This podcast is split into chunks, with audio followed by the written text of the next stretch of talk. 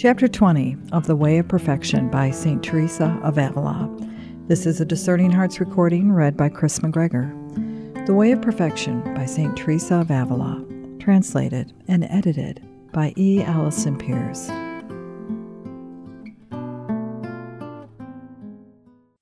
In this last chapter, I seem to have been contradicting what I had previously said, as in consoling those who had not reached the contemplative state. I told them that the Lord had different roads by which they might come to him, just as he also had many mansions.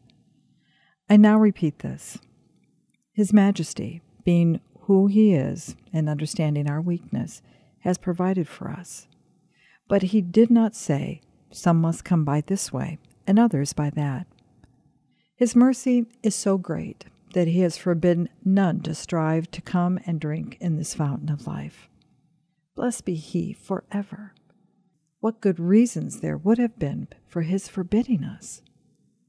But as he did not order me to cease from drinking when I began to do so, but caused me to be plunged in the depths of the water, it is certain that he will forbid no one to come.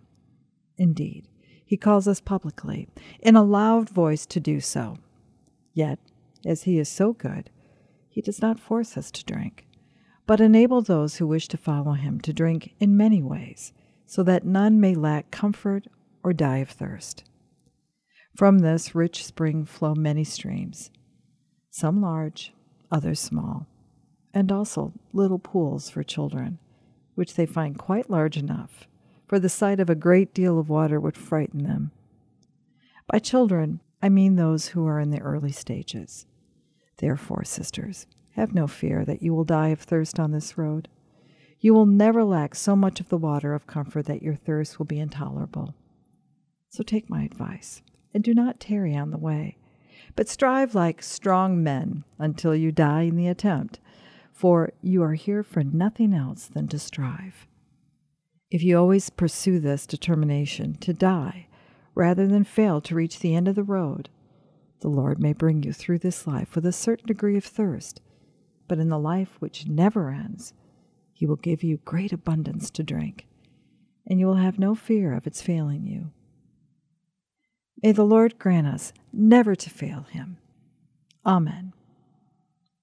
Now, in order to set out upon this aforementioned road so that we do not go astray at the very start, let us consider for a moment how the first stage of our journey is to be begun, for that is the most important thing. Or rather, every part of the journey is of importance to the whole. I do not mean to say that no one who has not the resolution that I'm going to describe should set out upon the road, for the Lord will gradually bring her nearer to perfection. And even if she did no more than to take one step, this alone has such virtue that there is no fear of her losing it or of failing to be very well rewarded. We might compare her to someone who has a rosary with a bead specially indulgenced. One prayer in itself will bring her something, and the more she uses the bead, the more she will gain. But if she left it in a box and never took it out, it would be better for her not to have it. So, although she may never go any farther along the same road, the short distance she has progressed will give her light, and thus help her to go along other roads and the farther she goes, the more light she will gain. In fact, she may be sure that she will do herself no kind of harm through having started on the road, even if she leaves it, for good never leads to evil. So, daughters, whenever you meet people and find them well disposed and even attracted to the life of prayer, try to remove from them all fear of beginning a course which may bring them such great blessings. For the love of God, I beg you always to see to it that your conversation is befitting those with whom you speak. For your prayers must be for the profit of their souls. And since you must always pray to the Lord for them, sisters, you would seem to be doing ill if you did not strive to benefit them in every possible way. If you would be a good kinswoman, this is a true friendship and if you would be a good friend, you may be sure that this is the only possible way. Let the truth in your hearts, as it will be if you practice meditation, and you will see clearly what love we are bound to have for our neighbors. Let the truth be in your hearts, as it will be if you practice meditation, and you will see clearly what love we are bound to have for our neighbors. This is no time for child's play, sisters, and these worldly friendships, good though they may be, seem no more than that. Neither with your relatives nor with anyone else must you use such phrases as, if you love me, or don't you love me, unless you have in view some noble end and the profit of the person to whom you are speaking. It may be necessary in order to get a relative, a brother, or some such person, to listen to the truth and accept it, to prepare him for it by using such phrases and showing him signs of love, which are always pleasing to sense. He may possibly be more affected and influenced by one kind word, as such phrases are called, than by a great deal which you might say about God, and then there would be plenty of opportunities for you to talk to him about God afterwards. I do not forbid such phrases, therefore, provided you use them in order to bring some profit. But for no other reason can there be any good in them, and they may even do harm without your being aware of it. Everybody knows that you are nuns, and that your business is prayer. Do not say to yourselves, I have no wish to be considered good. For what people see in you is bound to bring them either profit or harm people like nuns, on whom is laid the obligation to speak of nothing save the Spirit of God. Act very wrongly if they are dissembled in this way, except occasionally for the purpose of doing greater good. Your intercourse and conversation must be like this. Let anyone who wish to talk to you learn your language, and if they will not, be careful never to learn theirs. It might lead you to hell. It matters little if you are considered ill bred, and still less if you are taken for hypocrites. Indeed, you will gain by this, because only those who understand your language will come to see you. If one knows no Arabic, one has no desire to talk a great deal with a person who knows no other language. So, worldly people will neither weary you nor do you harm. And it would do you no small harm to have begin to learn and talk a new language you would spend all your time learning it. You cannot know as well as I do, for as I have found out by experience how very bad this is for the soul. No sooner does it learn one thing than it has to forget another, and it never has any rest. This you must at all costs avoid. For peace and quiet in the soul are of great importance on the road which we are about to tread. If those with whom you converse wish to learn your language, it is not for you to teach it to them, but you can tell them what wealth they will gain by learning it. Never grow tired of this, but do it piously, lovingly, and prayerfully, with a view to helping them. They will then realize what a great gain it brings, and will go and seek a master to teach it them. Our Lord would be doing you no light favor if through your agency he were to arouse some soul to obtain this blessing. When once one begins to describe this road, what a large number of things there are to be said about it, even by those who have trodden it as unsuccessfully as I have. I only wish I could write with both hands, so as not to forget one thing while I'm saying another. May it please the Lord, sisters, that you may be enabled to speak of it better than I have done.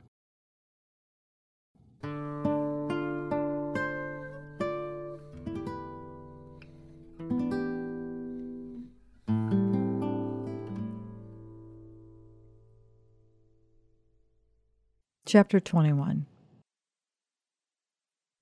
Do not be dismayed, daughters, at the number of things which have to be considered before setting out on this divine journey which is the royal road to heaven. By taking this road, we gain such precious treasures that it is no wonder if the cost seems to us a high one. The time will come when we shall realize that all we have paid has been nothing at all by comparison with the greatness of our prize. Let us now return to those who wish to travel on this road and will not halt until they reach their goal, which is the place where they can drink of this water of life. Although in some book or other, in several in fact, I have read what a good thing it is to begin in this way, I do not think anything will be lost if I speak of it here. As I say, it is most important, all important indeed, that they should bring well by making an earnest and most determined resolve not to halt until they reach their goal, whatever may come, whatever may happen to them, however hard they may have to labor, whoever may complain of them, whether they reach their goal or die on the road, or have no heart to confront the trials which they meet, whether the very world dissolves before them.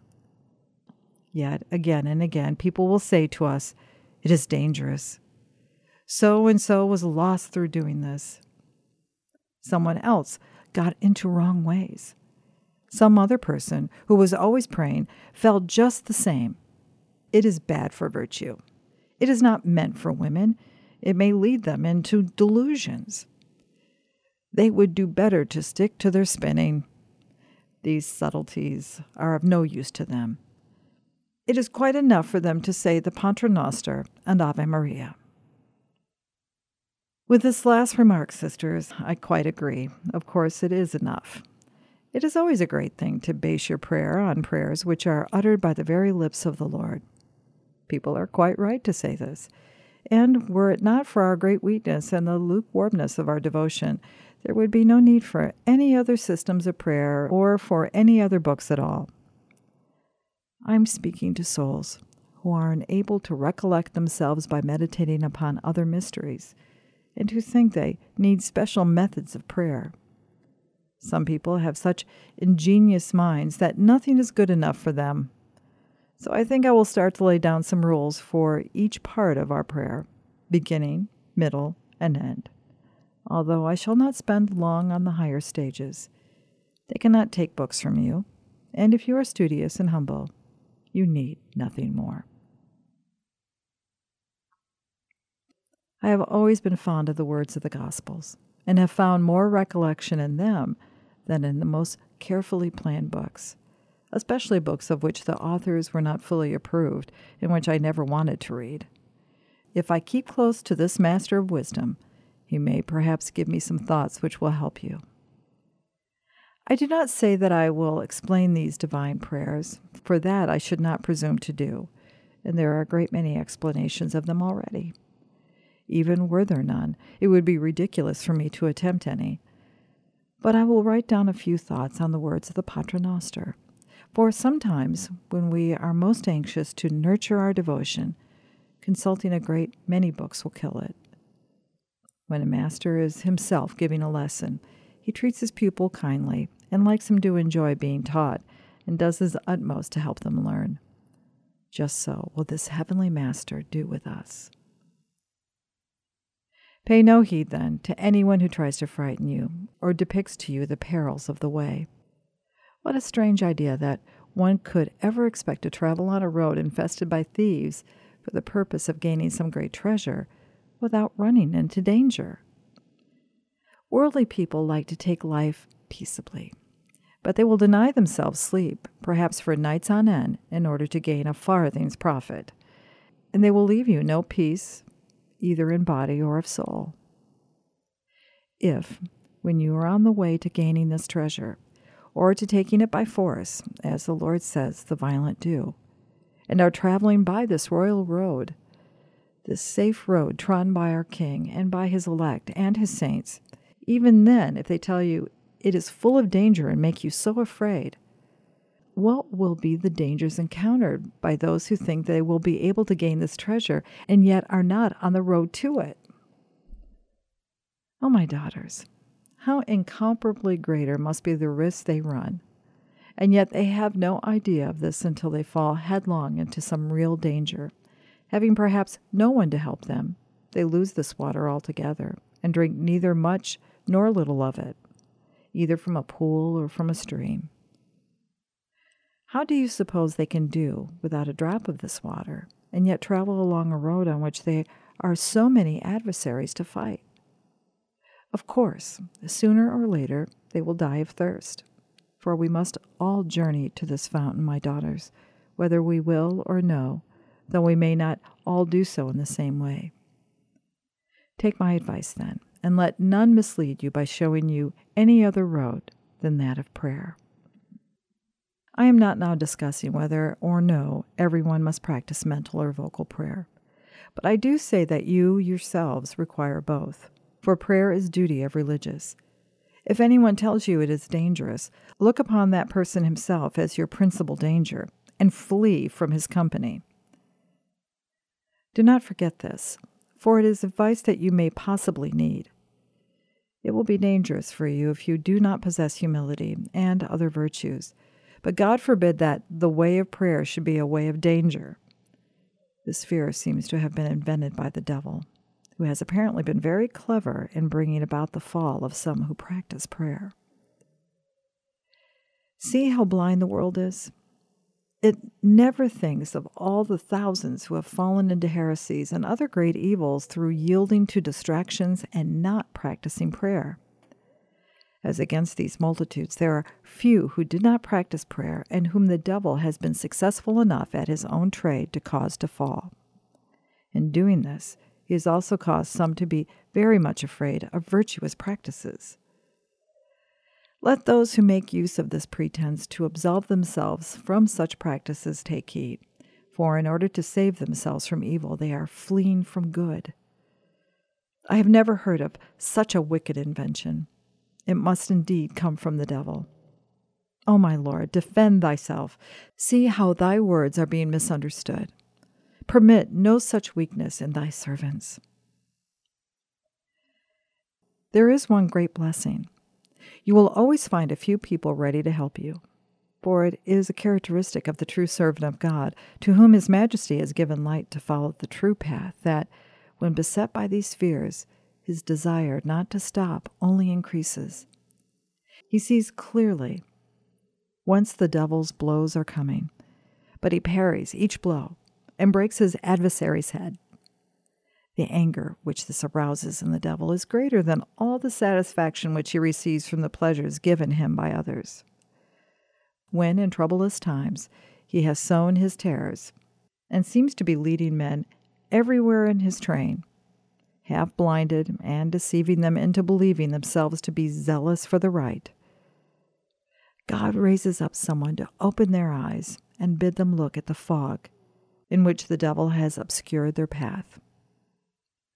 How great God is! To think that just one man, or perhaps two, can do more by telling the truth than can a great many men all together. And then they gradually begin to see the path again, and God gives them courage.